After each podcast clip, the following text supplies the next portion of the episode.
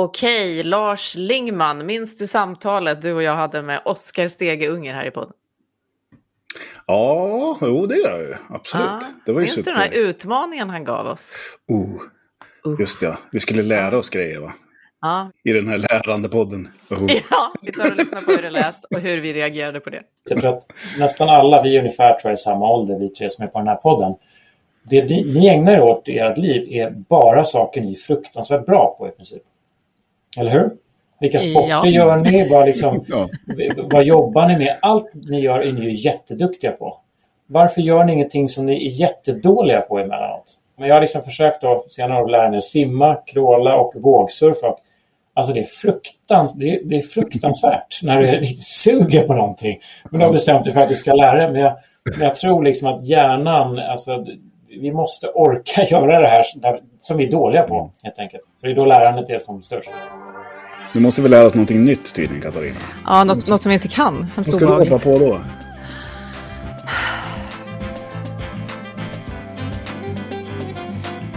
Livslångt. En podd om lärande. Ja, där fick vi en liten utmaning alltså att eh, lära oss eh, någonting som vi var riktigt dåliga på. Varför vi Mm. hela tiden bara går till det vi redan är bra på. Vi framstår ju verkligen som eh, helt förberedda. som att vi antar hans challenge. Men du, det här är ju några veckor sedan. Har du testat att försöka lära dig något som du är riktigt dålig på sedan dess? Det är nog lite halvskrad. Jag har massvis med tankar om saker som jag skulle vilja. Eh, Faktiskt. Eh, Och det finns en ny grej som har poppat upp i mitt huvud. Jag höll på jättemycket för några år sedan med 3D-printing. Så här, du vet, sån 3D-printers och grejer. Och, men framförallt tyckte jag det var jävligt roligt att bygga 3D-modellerna i datorn och sen omsätta det in. Ja, det där har, det har växt en glöd hos mig. Men det är i någon mån någonting som jag kan i och för sig lite grann redan. Mm. Kanske inte helt nytt. Nej. Mm. Du då? Ja, alltså jag försökte ju tänka efter och det är så tråkigt så jag vill då knappt säga det. Men det är det här som jag tror ändå är ganska vanligt. Att när du Ja. måste lära dig något nytt eh, jättedåligt skitsystem för att du måste göra någonting Ja, i ditt jobb mm. eller så. Eh, Så Mm. är det ju någonting som du lär dig. Och det, det är ju inte det jag skulle vilja, men det förändrar ju ändå någonting som jag gör. Men jag kom på en sak jag skulle vilja bli bättre på. Eh, och jag vet inte hur man ska ringa in det som lärande, men det är att leka. Allt som har med lek att göra. Spel, rolllekar och så. Jag är jättedålig på det. Och jag, någonstans alldeles för tidigt så slutade jag öva på det. Och det skulle jag verkligen Okej. vilja ta tillbaka. så. Ja, men det är svårt att bryta det där på autopilot. Det vet vi ju alla vi som Mm. jobbar med lärande. Du, Lars Lingman, jag som heter Katarina Pietschak eh, och ännu fler. Vi pratar här om beteendeförändringar och hur svårt det kan vara. Så vi ägnar veckans avsnitt åt det och säger välkommen till Kristina Taylor som är psykolog och ordförande i Psykologförbundet. Hej! Hej! Tack! Och eftersom en hel del människor vet det så är det lika bra att genast säga att du och jag går way back eh, tillbaka i tillvaron och känner varandra sedan vi var väldigt unga. Så kan det bli när man touchar varandras arenor. Den uppmärksamma lyssnaren vet också att jag har sagt att jag en gång i tiden tänkte att jag skulle bli psykolog men att en av mina närmaste vänner blev det istället. Så här är hon, här är du. Ja, Jättekul att vara här. vem, vem är du? Och vad gör du med din tillvaro? Ja, nu är jag sedan ett och ett halvt år ordförande för Sveriges psykologförbund. Eh, och innan dess eh, så har jag jobbat i ungefär 15 år i skola och elevhälsa som psykolog. Och jag har också varit aktiv i Psykologförbundets etikråd så att jag har eh, jobbat med både rådgivning och klagomålshantering och väldigt mycket undervisning i yrkesetik för psykologer. Vilket är Psykologförbundets viktigaste uppgift skulle du säga? Ja, det är ju att eh, visa på hur psykologi och psykologer kan bidra till att lösa samhällets stora och komplexa utmaningar tillsammans med andra eh, aktörer. Det är det som är vår, både vad våra medlemmar behöver men också vad vi tror att samhället kan ha nytta av. Jag tänkte börja med att fråga dig, om jag nu tappade bort leken, har du funderat över något som du har tappat bort under de här åren? Hmm. Ja. Jo, men det har jag gjort. Vi lärde ju känna varandra i en miljö där allting, eller mycket handlade om musik och musikutövande. Det har ju jag helt slutat med, fast det var hela mitt liv i säkert 15 år. Mm. Har du aktivt försökt ändra på det? Mm. Väldigt små steg, första steg har jag tagit och sen har vardagen tagit över eller mina hindren blivit för stora. Jag tänker att människor i allmänhet tänker att om man är psykolog, då vet man precis hur man ska göra då för att ändra sina mm. egna beteenden. Vet mm. du hur du gör när du tar dig an någonting sånt? Alltså det vi vet är ju väldigt teoretiskt. Eh, och det är all skillnad i världen på att jobba professionellt eh, med den kunskap man har och att leva ett liv som en, en, en enkel människa. Eh, och det här vet jag inte, jag har inte sett någon studie på det, men jag skulle kunna tänka mig att eh, frustrationen och eh, skammen och självklagandet ehm, eh, kan vara större hos en grupp som har väldigt mycket kunskap om hur förändringar sker och vilka förutsättningar som krävs. Ehm, men det, det är helt enkelt helt andra förutsättningar. Mm. Hamnar du sådär ibland att det blir liksom någon form av så meta-reflektion där du ja. tittar på dig själv med psykologögonen och bara, men vänta, det blir jo. konstigt. Eller? Det, det kan jag göra, ja. men jag tycker nog jag har lättare att skilja på det än, än andra i min närhet. Min man till exempel kan ju bli galen på uh, vad han uppfattar som att jag liksom använder psykologisk kunskap. För mig är ju inte det eh, det blir ju flätat in i ens, eget, i ens egen person. Mm. Uh, så att uh, jag tycker inte att jag agerar som psykolog. Då. Men jag förstår vad han menar. Det är klart att det... Så att jag tror för andra är det svårare att skilja på gränsen. Mm. Ja, eh, man kan ju också vara klok person. Jag kan intyga att eh, du var det långt innan du blev psykolog. Eh, men jag gissar att du delar vår bild av hur svårt det är det här med att ändra vanor och beteenden. Men från ditt håll då, vad, vad är det du har sett under alla dina år som då också praktiserande psykolog i, i den vägen? Ja, alltså för en psykolog, det här är ju ett Eh, enormt kunskapsfält. I princip all psykologisk både forskning och praktik och ju, handlar ju om det här på något sätt.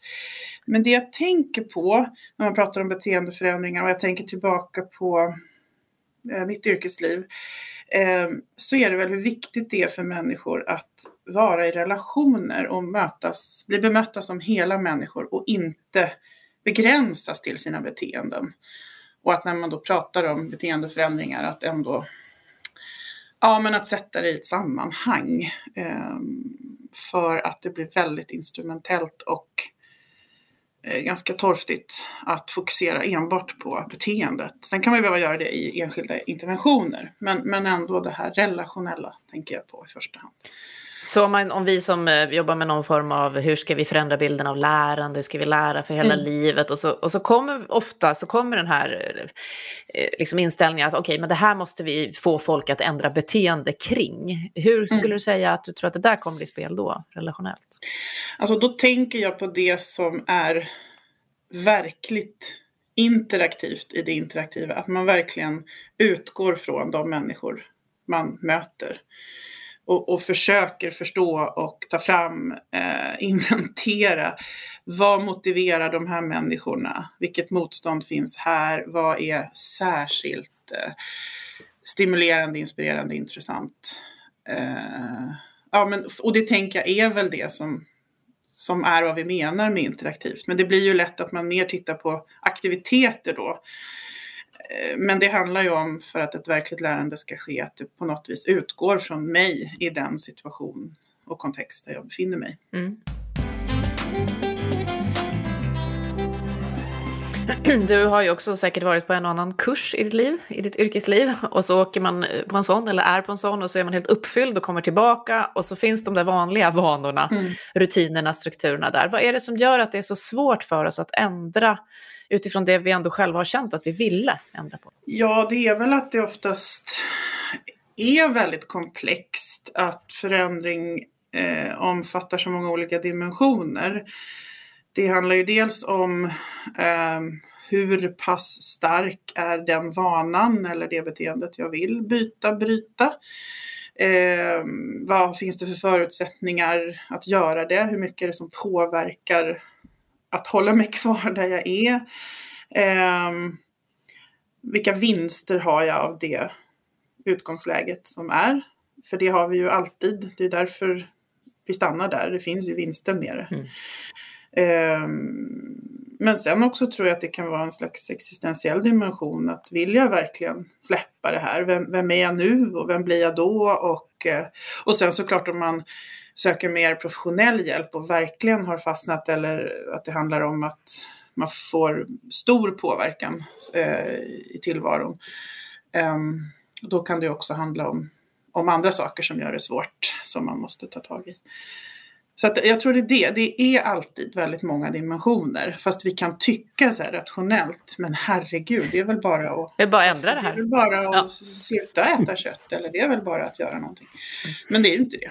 Det, det, var, det var en person med, med ungefär samma bakgrund som dig som, som sa en grej till mig en gång. Lars, du måste lära dig att sitta i ångestmolnet. Mm. det tyckte jag var ganska bra, för att oftast är det ju någon form av ångest inblandad i någon förändring och så vidare. Ja, det, det Och om man ska bryta något beteende då måste man, ja, menar den här personen, ja, men du måste lära dig att sitta och bara känna på den jävla ångesten och försöka lista ut vad är det för mm. någonting. Liksom. Mm. Lärde du dig det då, av att bli tillsagd? Eh, ja, ja, ja jo, men det har jag väl tänkt på någon gång. Igår när vi gick igenom ekonomisystemet, nej men, ja. nej. jo men det är ju, det är ju eh, eh, dynamiken bakom all form av behandling som handlar om eh, bryta beteenden eller eh, ändra på eh, mönster som har blivit för invanda. Eh, mm. Det handlar ju om exponering och mm. det, det, då, då behöver man lära sig att jag kan känna den här ångestkänslan utan att jag går sönder. Mm. Ehm, det handlar egentligen, och, och det kommer få ångesten att kännas mindre farlig på sikt. Så det är ju så. Och det, och det stämmer ju eh, för oss även i mindre dramatiska situationer. Att det finns obehag runt det här och det behöver vi stå ut med. Men vad krävs för att vi ska göra det? Så. Mm. Men Lars, vad säger du till, liksom, till dig själv och andra när du ville göra någonting annorlunda eller borde eller hade föresatt att göra någonting annorlunda men inte gjorde det? Hur förklarar du att du inte har gjort mer kring den här 3D-printingen? Eller jag hörde dig igår berätta om alla dyra färger från USA du skulle måla skor med som bara ligger och så. Hur, hur förklarar du det här att du, att du inte gör det du till och med ens ville? Ja, jag är ju som sagt expert på att liksom, ta med, alltså, jag fick ju för mig att jag skulle måla sneakers. Men det är någonting där, som, det är någon liten speciell grej som jag har. Att, ja, men det gjorde jag det. Köpte massvis med svindyra färger från USA, penslade alltihop och så målade jag. Jag är ganska, jag är ganska så bra på att måla små grejer och så här. Ja, och sen så var jag klar med det på något vis. Så då, nu kan jag det, så då släppte jag den. Liksom. Um, så jag är, jag är, ganska bra, jag tycker det är väldigt roligt att ta man nya grejer och sen hoppa vidare på något vis. Det är liksom min, min grej. Uh, men vad var frågan? Nej, men jag, det jag far efter lite är, vad är det för känslor som väcks i oss i alla de här borderna? När, när jag bestämde mig för någonting, jag skulle lära mig mm. det här, eller någon krävde det av mig, ja. eller jag krävde det av mig själv. Och så gjorde jag inte det. Jag, jag klarade inte det, eller jag har inte hunnit dit, ja. eller något, någon annan förklaringsmodell som vi håller på med. En sak som av många olika anledningar har varit väldigt nära mig, för jag har hört flera personer, så sent som igår då, när vi hade en lite större konferens, som sa ganska precis det här. det är att det här handlar inte om tid. Utan det handlar om vad jag väljer att prioritera för någonting. Det var väl mm. Johan Eriksson från Google igår som på en konferens vi anordnade som sa att... Eh, ja, men du drog något exempel om att ringa hem till, till frun och tala om att nej men jag kommer inte hem till middagen idag för jag måste arbeta. Eh, mm. Och det du egentligen säger då är att jag prioriterar att arbeta istället för att äta middag med dig ikväll. Eh, och han tyckte och man skulle säga det. Mm. Ja, exakt. att man skulle, du ska säga det, för annars känner du inte på den där ångesten. Liksom. Så, ja. Och det är ju där, alltså, det är så himla vanligt att säga att men jag har inte tid. Jag har inte tid. Vi har inte tid. Vi har inte tid för det här. Vi har inte tillräckligt med tid för det här. Vi har för mycket att göra och så vidare. Mm. Mm. Och, eh, det är nog en prioritering snarare än tid. Mm.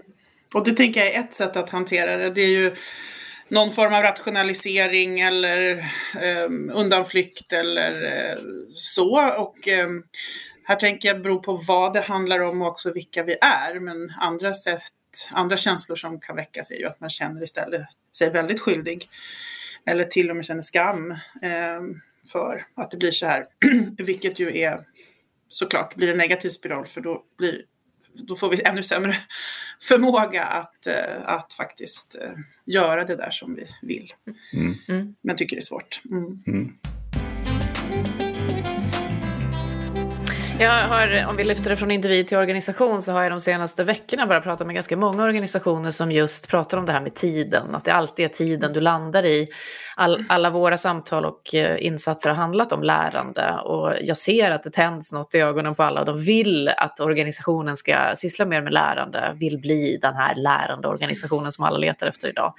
Och sen kommer det ner till att, och vi har inga mellanrum, vi har ingen tid och så vidare. Mm. Eh, finns det någonting som man kan liksom kollektivt börja prata då, precis som vi pratar om Johan, på ett sätt som gör att det där inte blir så vanmaktsbetonat?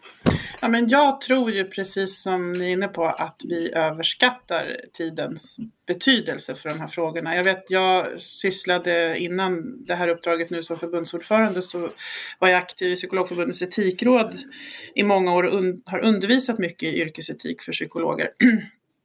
Och då när, när de fick ha med sig egna etiska dilemman som de stod inför så handlade det de sista åren väldigt mycket om organisatoriska utmaningar som man tyckte gjorde att ja, de här kraven och förväntningarna från organisationen gör att jag kan inte följa den etik som vi har i vår profession att göra och att det här skapar väldigt mycket stress och så. Eh, och då var ju det absolut vanligaste man listade eh, tidsbrist som gjorde att man inte eh, kunde ägna tid åt etisk reflektion och att lyfta de här frågorna med kollegor och så. Men min erfarenhet är att det, det, här, det blir en slags metafysisk fråga där om man prioriterar det rent så här eh, värdemässigt i sitt liv. Jag tycker de här frågorna är viktiga då kommer man göra utrymme för det. Inte så att plötsligt dök det upp en helt oanvänd timme, mm. utan man kommer lägga in dem i de forum som redan finns för möten. Man kommer när man går igenom ett ärende eller har en fråga som är knepig, eh, så kommer man börja reflektera i de här banorna. Och det är ju också en slags vana, färdighetsträning.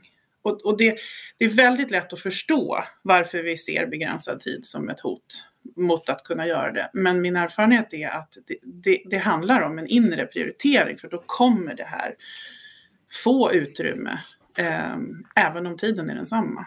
Det är oerhört intressant utifrån också organisationers inre värderingar. Ja, och det kan ju organisationer tänka på att det inte alltid handlar om att lägga så mycket mer tid eller resurser faktiskt. Att det måste handla om en kvantitativ ökning, utan mer om ja, men vad gör vi med den tid vi har? Vad gör vi med de resurser vi har?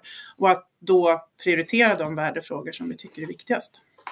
Ja, tid är ju, att säga att man inte har tid, det är ju världens enklaste och bästa ursäkt att slippa göra någon form av förändring överhuvudtaget.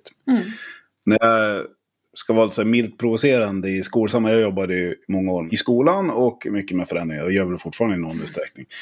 Um, med förändringsarbete där. Och jag brukar säga där om jag ska vara lite spänstig. Att alla lärare har ett rött kort i bakfickan som det står tid på. Och där kan man välja att spela när helst man tycker att oh, den här förändringen känns stökig. Då kan man spela tidkortet. Mm. Och det sjuka är att det är helt accepterat. Mm. Alltså om man spelar tidkortet, då säger alla, rektorn, ja ah, just det, ah, vi har ju inte tid. Och sen är det färdigt med det. och det här är nog inte någonting som är unikt för skolans värld, tror jag.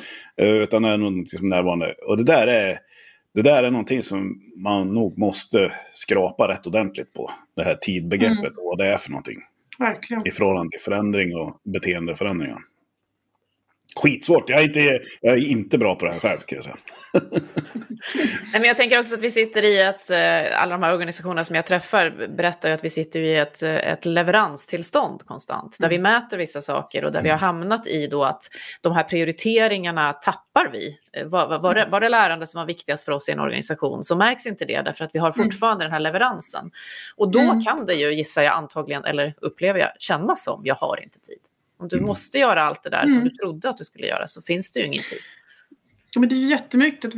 Det är jätteviktigt. Vi har pratat mycket om det. Det har varit eh, en hel del skrivande och debatter och samtal de senaste åren om effekterna av NPM och det här vad vi egentligen mäter och vad vi ska styra, liksom på vilka principer vi ska styra våra verksamheter.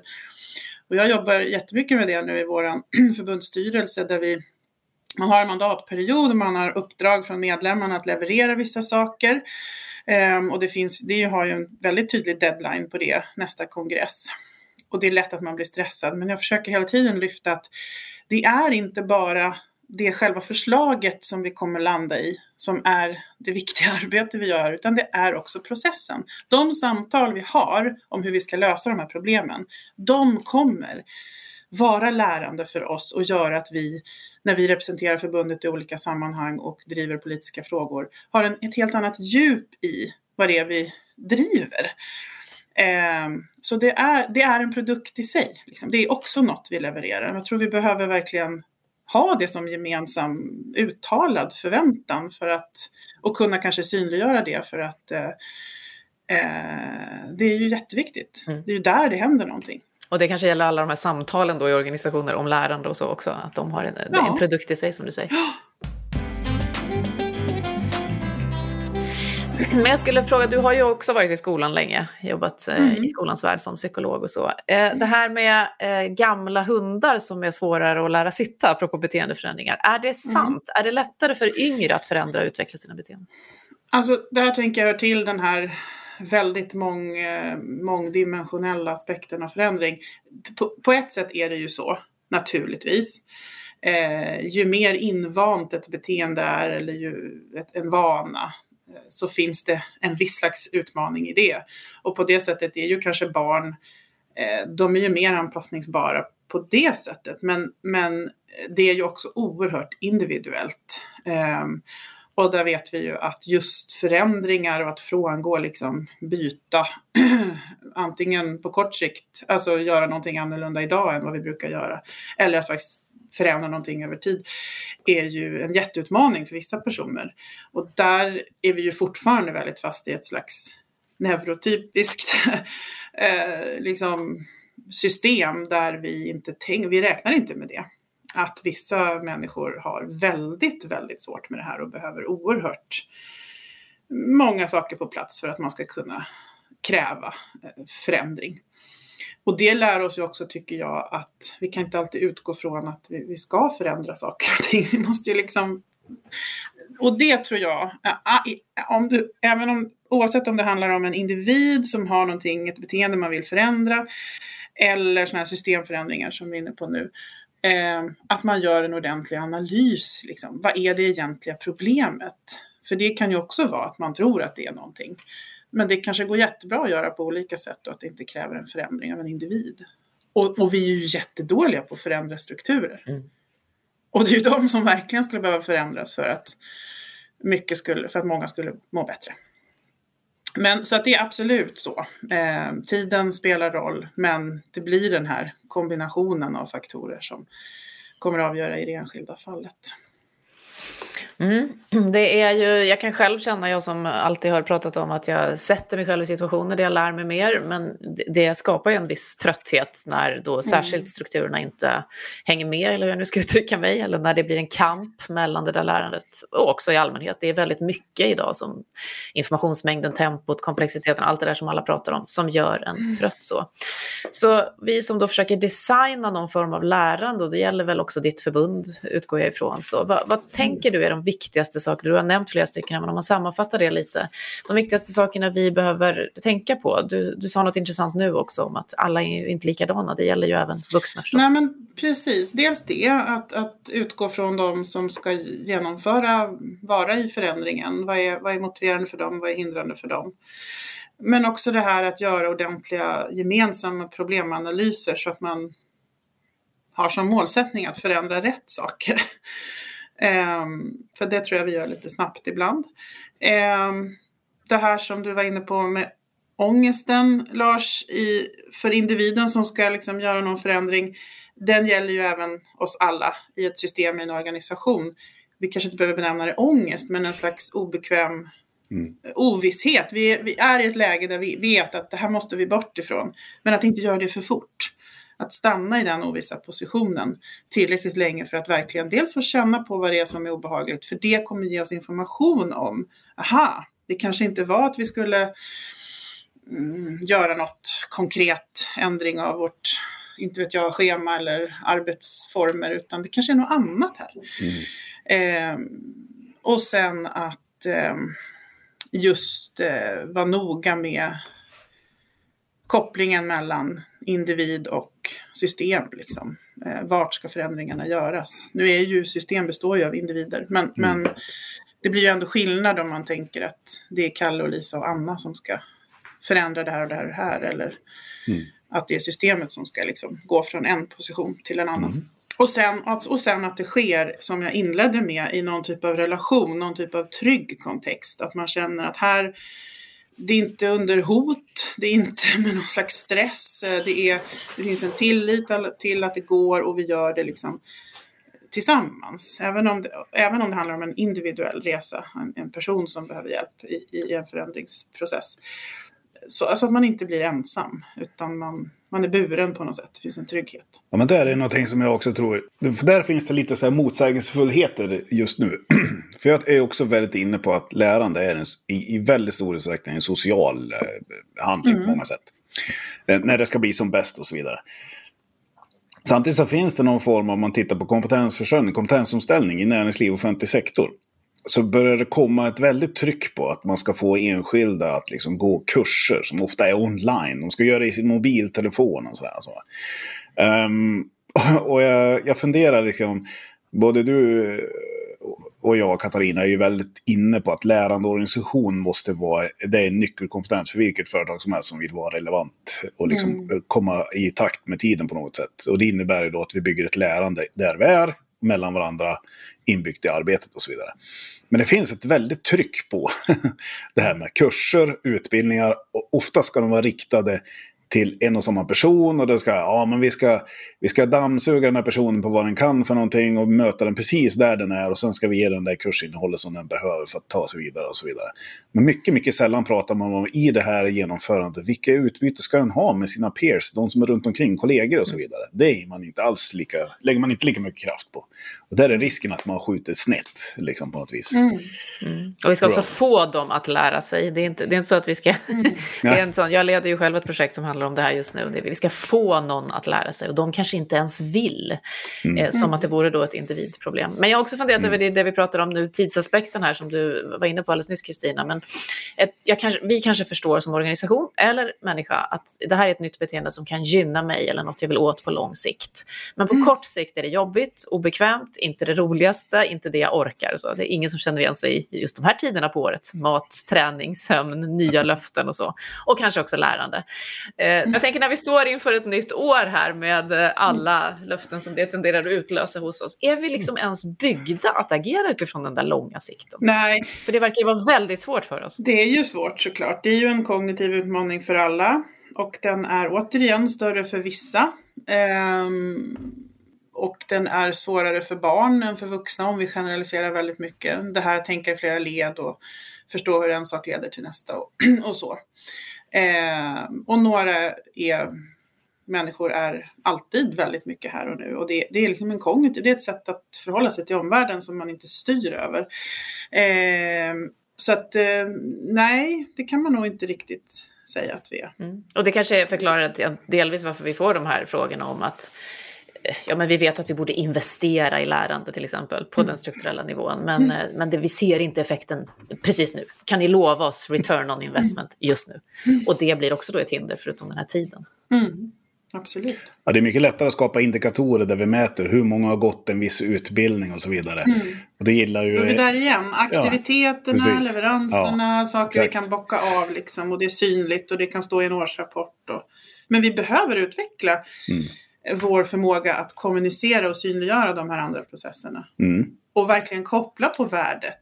Mm. Och jag menar, det är svårare att mäta, men det går ju. Det går ju att lyfta eh, önskade effekter och om man kan se att det mm. på sikt har lett till det. Det, eh. det troliga kan till och med vara, det här jag vet jag inte om jag har något belägg för egentligen, men om man bygger en organisation och förutsättningar på ett arbete som gör att man har lärande inbäddat och att man liksom utvecklas som individer och så vidare. Då är det förmodligen lättare att mäta den effekten genom att titta på hur bra mår eh, medarbetarna. Mm. Snarare än att försöka få syn på deras faktiska lärande. Mm. Eh, jag kan tänka mig att det skulle kunna vara sådana indikatorer som tydligare talar om att nu, har vi, nu är vi någonting på spåret här. Mm. Det tror jag. Och så är det ju viktigt, för jag vet ju att hela er poddserie handlar om det här. Så det är ju viktigt för varje enskild individ, om det handlar om det, eller organisation, om det handlar om det, att definiera vad menar vi med lärande? Ja. Vad är det som ska läras? Mm. Eh, för det tänker jag att man väldigt lätt kan eh, gå för snabbt förbi och tycka att det är självklart, men det är det ju verkligen inte. Det tycker jag de senaste veckorna bara att det har väckts mycket frågor. Allt det här lärandet som vi pratar om, vad är det som ska läras? Och den här omställningen ni hela tiden pratar om, vad är det för något som ska ställas om? Mm. Ja, det blir så när vi rör oss i de här större mm. frågorna. Det är som begreppet förändring. Att vi fortsätter att använda mm. det här begreppet som är så otroligt laddat för så väldigt många. Mm. Bara, alltså människan, det vet vi ju, de allra flesta av oss, vi är inte alls särskilt intresserade av förändring. Mm. Alltså utifrån, vad ska jag ändra på mig? Aha, mm. nej, men jag kanske kan utvecklas. Och då är frågan vad som krävs för att man ska vilja förändra sig, apropå att vi ska lära dem. Piska och morot mm. är ju ett sånt här gammalt uttryck och synsätt. Det har ju utmanats en del i modern tid av beteendeekonomisk forskning med begrepp som nudging eller positiv förstärkning eller pinpointing, som jag ganska nyligen lärde mig själv. Vad betyder det? Mm. Att arbeta med beteendemål istället för resultatmål. Mm. Eh, och att det också är kontextberoende. Men kan, går det att säga någonting om vad som funkar bäst? Vi är ju ibland inne på det här med inre och yttre motivationskrafter kring lärandet. Liksom. Alltså man kan säga att beroende på eh, kontext och eh, teoribildning så kan man säga att allt det där du nämnde kan ju fungera om vi menar att det kan leda till en förändring. Men vi vill ju inte bara ha effektiva metoder, vi vill ju också att de ska vara etiskt hållbara. Och om man tar ett väldigt enkelt och också generaliserande exempel, men det här med piska, i den mån det leder till förändring, då inbegriper ju det någon typ av eh, lydnad eller att man liksom eh, kanske av skäl som vi inte tycker är så bra ändrar sig. Rädsla eller för att undvika straff. Eh, och, och, det har ju andra konsekvenser. Så det handlar ju också om liksom att sätta saker i, igen då, i ett helt sammanhang. Eh, där vi måste kunna stå för, för det även moraliskt så att säga. Och det är ju ett annat, det är ju ett annat slags utfallsmått. Eh, och det blir ju väldigt viktigt i de här fallen när vi har väldigt extrema beteenden, till exempel barn som utagerar på ett sätt som är våldsamt och skadligt och så. Ja, det måste brytas, men tycker vi att det kan brytas på, på, på vilk, alltså, kosta vad det kosta vill. Mm. Och så har det ju varit lite grann, men, men det tycker vi ju inte riktigt längre och det görs ju mycket forskning på det, att vi måste kunna hantera sådana här situationer på ett, på ett etiskt sätt. Mm. Mm. Och långsiktigt kanske också. Och långsiktigt. Ja. Mm. Och då tänker man, och då är det ju såklart så att om man tar det här relationella perspektivet igen så vill man ju ha incitament för förändring som känns trygga. Liksom. Man känner sig på något vis kan lita på att jag kommer inte bli, ingen kommer kräva mer av mig än vad jag klarar. Jag kommer inte bli skadad liksom, på något sätt. Eh, I den här podden så återvänder vi ofta till det här då, då, att det kan vara, även om du kanske handlar det mycket om otrygghet, men det kan också vara ansträngande, en tröskel, jobbigt att ta sig an något nytt och ett lärande. Och så häromdagen så gjorde jag en workshop där vi checkade in med frågan, vad brukar hindra dig från att lära dig någonting nytt? Vad är det vanligaste? Vad svarar ni på den frågan? Tid? Nej. det kan man inte längre göra, det är det som är så fiffigt. Fel svar. Ja, okej. Okay. Ska vi sitta i ångestmolnen nu? Är det så? jag tror för mig är det eh, bekvämlighet. Att jag liksom eh, inte orkar. Jag skjuter upp det. Jag höll på att säga Netflix, ja. ja, ja, det kan ju vara ett uttryck liksom. Ja, det, ja. Mm. Jag, jag, kom till den insikten häromdagen. Liksom så här. Alltså folk delar ju massvis med serier som man tittar på. Den här är skitbra. Och så har jag insett så här bara. Nej men det finns oändligt med bra serier att se på. Det, det är helt ändlöst. Det spelar ingen roll vilken inriktning vad jag gillar. Så det är helt, helt ändlöst är det nu. Med Netflix. Det, det finns så otroligt mycket. Så det är liksom. Och då var det så här. Då tappade jag nästan sugen på det faktiskt på något vis. Konstigt men jag fick en sån känsla då. Mm. Ja, jag vet inte riktigt vad som hindrar mig mest sådär. Uh, jag vet, det kan också vara, jag söker någonting som ska kännas riktigt roligt också. Jag vill att jag ska verkligen bli uppfylld av någonting. Men inte, jag tycker att det kan vara lite svårt att lista ut också faktiskt. Vad, är, vad, ska, jag, vad ska jag satsa på? Um, ja. Det handlade jag och eh, en annan kollega samtal efter det där om. Eh, vad nyfikenhetens roll, apropå motivationskrafter då. Om du inte mm. känner dig det minsta nyfiken på att lära dig något nytt, hur, mm. hur tar du dig då an det? Mm. Och det är ju ganska mycket som vi då får in som kanske inte känns så lustfyllt att vara nyfiken på. Mm. Och särskilt inte efter den här tiden när vi har suttit eh, mm. mycket hemma och inte fått så mycket nya intryck och så. Men då tror jag det handlar mycket om att skapa, liksom, konstruera vinster, göra väldigt korta liksom, delmål eh, eller belöningar. Eller, alltså, mm. Göra saker runt det som ändå känns mm. belönande, meningsfulla, ger någon typ av vinst. För det är för stort att, att om det är någonting som kräver mycket, både i form av tid och engagemang, eh, och som jag är helt omotiverad av själv, eh, det, det, kommer liksom... Man måste hitta det där som, som triggar någonting. Eller som ändå man kan stå ut med. Jag kan göra det en timme liksom, och sen händer det här. Mm. Den klassiska pomodoro-metoden som den kallas, där du ställer en klocka för att uh, ta dig an mm. någonting, ja, lärande till exempel, och sen ringer klockan och ska du inte Det använder okay, jag faktiskt när jag skriver. Ja. Den är ja. bra den metoden. För mig mm. funkar den bra. Mm. Mm. Jag har försökt uppmuntra mina barn till att använda den.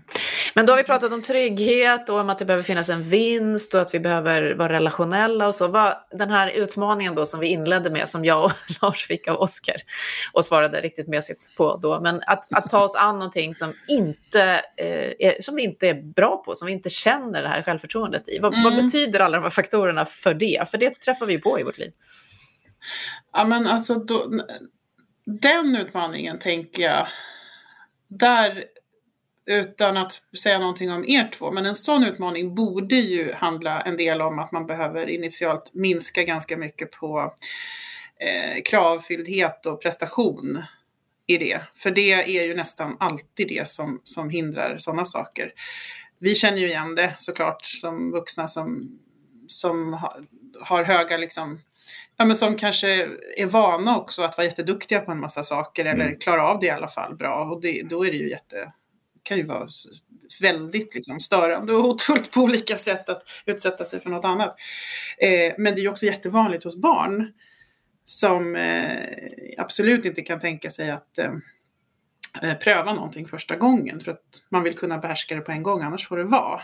Och det är ju en jätteutmaning att liksom, men det kommer aldrig gå att bara säga jo du ska bara göra det. Du ska åka skridskor nu och du ska upp här och det ska vara så här. Mm. Man aldrig gå. Man måste hitta något som liksom, alltså kraven måste sänkas och man måste hitta. Eh, så egentligen är det ju det där med tryggheten även där. Och så, så li, alltså verkligen försöka göra vad man kan för att undanröja prestationstänket. Eh, mm. Jag vet min, min, min man och jag, vi pratar ofta om det här att när man, eller ofta, men det har varit flera gånger sådär som eh, om man ska vara i, i, sociala sammanhang och så ska man göra någonting roligt som inbegriper idrottsutövande. Spela brännboll till exempel, eller det har ju alla gjort kanske, men, men saker som man inte är bekväm med och inte har gjort så mycket, men det ska bara vara en rolig grej. Och jag känner mig ofta jätteobekväm i de här situationerna för att jag vet att det blir väldigt sällan så, utan det finns väldigt många där som är väldigt tävlingsinriktade. Och han är helt så här, men inte, det är bara roligt. Men han är ju uppväxt, alltså han har varit idrottande sedan han stod på två mm. ben. Alltså, för honom finns det ingen prestationer där, för han kommer alltid vara bra. Det kommer alltid gå bra.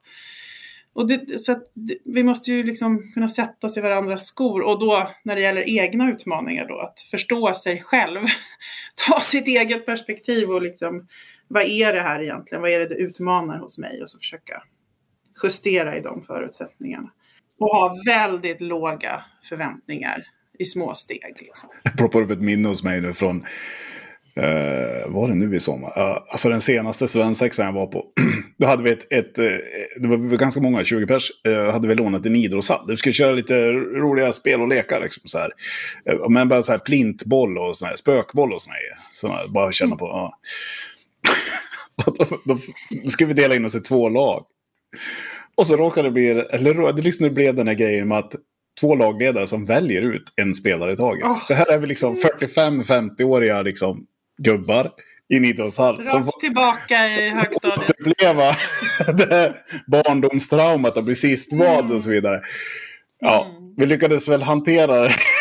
Men det var ju så här, nej, det var, och då var, då var det precis så här, för några var ju det ingen issue överhuvudtaget. Nej. För de hade aldrig varit nazist. För några såg man ju hur mörkret sänkte sig liksom.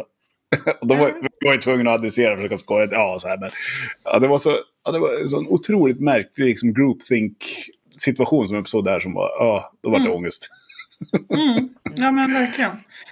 Och då kommer man ju väldigt långt på att förstå Mm. varandras utgångspunkt. Liksom. Det där med att, eh, ja.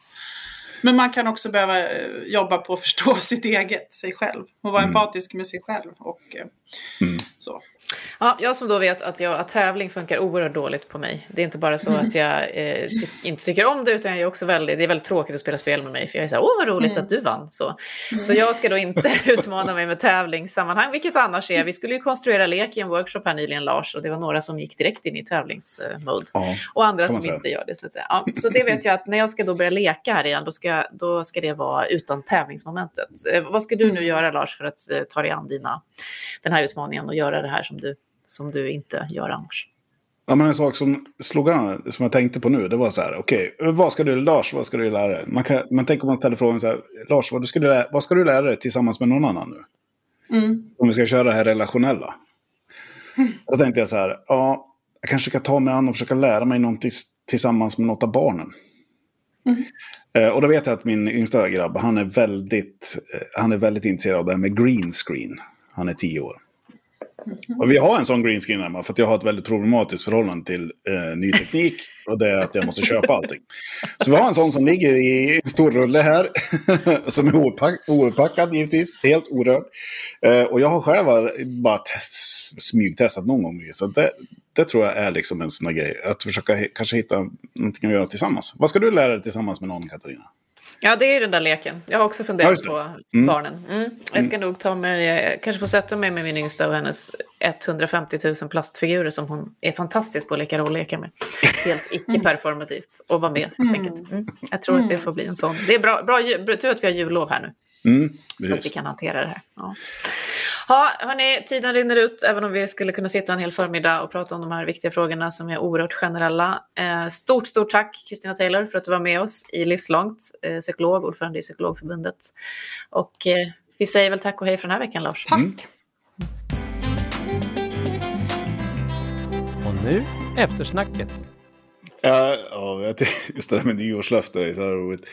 Ja, men på nyårsnatten 24.00 så står liksom 75 procent av den svenska befolkningen och gör en massa nyårslöften. som de bryter på en pizzeria 18.00 på nyårsdagen. 90 procent av dem. Mm. Det var det där med kort och lång sikt. Ja, precis. Jag tror att just nyårsafton är nog inte stället där man ska göra, göra eh, nyårslöften, tror jag. Prova att göra det den, den 7 januari istället. Och känna efter vad som, vad som känns viktigt. Ja. Ja, även om vi då inte är där eh, just nu då på den, den 7 januari. Nej. Vad skulle du vilja eh, ge för nyårslöfte i relation till eh, lärande? Har du något sånt som du skulle ändå vilja lägga för dig själv? Ehm, ja, men jag skulle, jag skulle vilja försöka hitta eh, något sätt att lite mer så här, systematiskt ta mig an eh, vissa olika grejer. Att utveckla mig själv helt enkelt mer systematiskt. Att försöka få till någon liten sån plan för det här lite grann. För det kommer inte att dyka upp de här tillfällena där jag ska liksom vidareutveckla mig själv. Utan jag måste försöka göra det aktivt. Endast så ska jag bädda in det i mitt arbete eller så får jag helt enkelt prioritera att, eh, att det här ska jag göra nu. Uh. jag tänkte, det, var, det ploppade verkligen upp i det här samtalet här med att jag ska försöka, kanske försöka hitta något lärande moment tillsammans med barnen. Uh, alltså, det är så jäkla lätt när man är förälder att gå in och så, ja men nu ska vi lära oss det här fast jag kan det redan. Och så, ja. Utan försöka bara hitta någonting som jag verkligen inte kan. Och inte de heller. Och så försöka se hur vi kan ta oss an det. Det kan vara ganska kul att göra. kommer Oskar bli glad att du har lyssnat på honom. Mm. Mm. Jag ska också försöka vara eh, mer sann då i relation till det du nämnde där att Johan Eriksson sa. Jag ska för mig själv i alla fall, vet inte om jag kommer till det där att säga till exempel till min dotter som säger måste du göra klart det här? Ja, för jag prioriterar det framför dig. Det är ganska jobbigt. Men Ja. jag ska ändå försöka vara sann mot mig själv Ja. och tänka mycket mer. Mm. Ja, han pratar om att när, prova sig sanningen en gång i de där sammanhangen. Ja, det ska bli mitt nyårslöfte. I alla fall till mig själv, som att börja med. Ja, jag tror att du måste uttala dem faktiskt. Det är väl så. Det gör nog inte ont på riktigt. Nej, nej. Ja, det får bli så då. Det får bli ett löfte. Vi får hålla det. Mm. Fråga Sitt i ångestmolnet. Katarina. Ska göra det. Jag ska göra det. Eh, vi, får, vi får påminna varandra under året eh, och Ja, hoppas att det blir bra. 2022. Tack för den här veckan Lars. Ha det fint. Vi hörs. Hej då. Du har just hört Livslångt, en podd från RISE om allt det där man lär sig i livet. Vi hörs om en vecka igen.